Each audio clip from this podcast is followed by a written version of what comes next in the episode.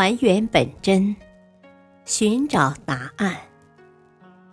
欢迎收听《中国历史文化十万个为什么》民俗文化篇。你玩过捉迷藏吗？捉迷藏是一种游戏，亦称摸瞎子。两千年前。即流行于希腊。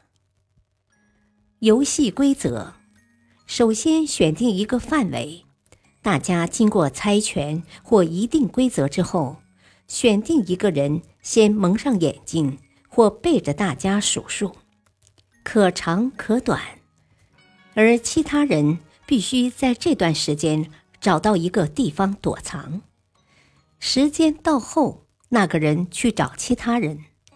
首先找到的人为下一轮找的人，没有被找到且最后轮到出发点没有被寻找者发现的人，将不参与第二局的猜拳，直接成为躲藏者。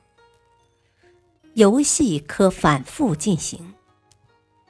捉迷藏一词，如今也指办事令人无法了解、捉摸不透，战术上。指迷惑对方，使对方摸不清己方意图。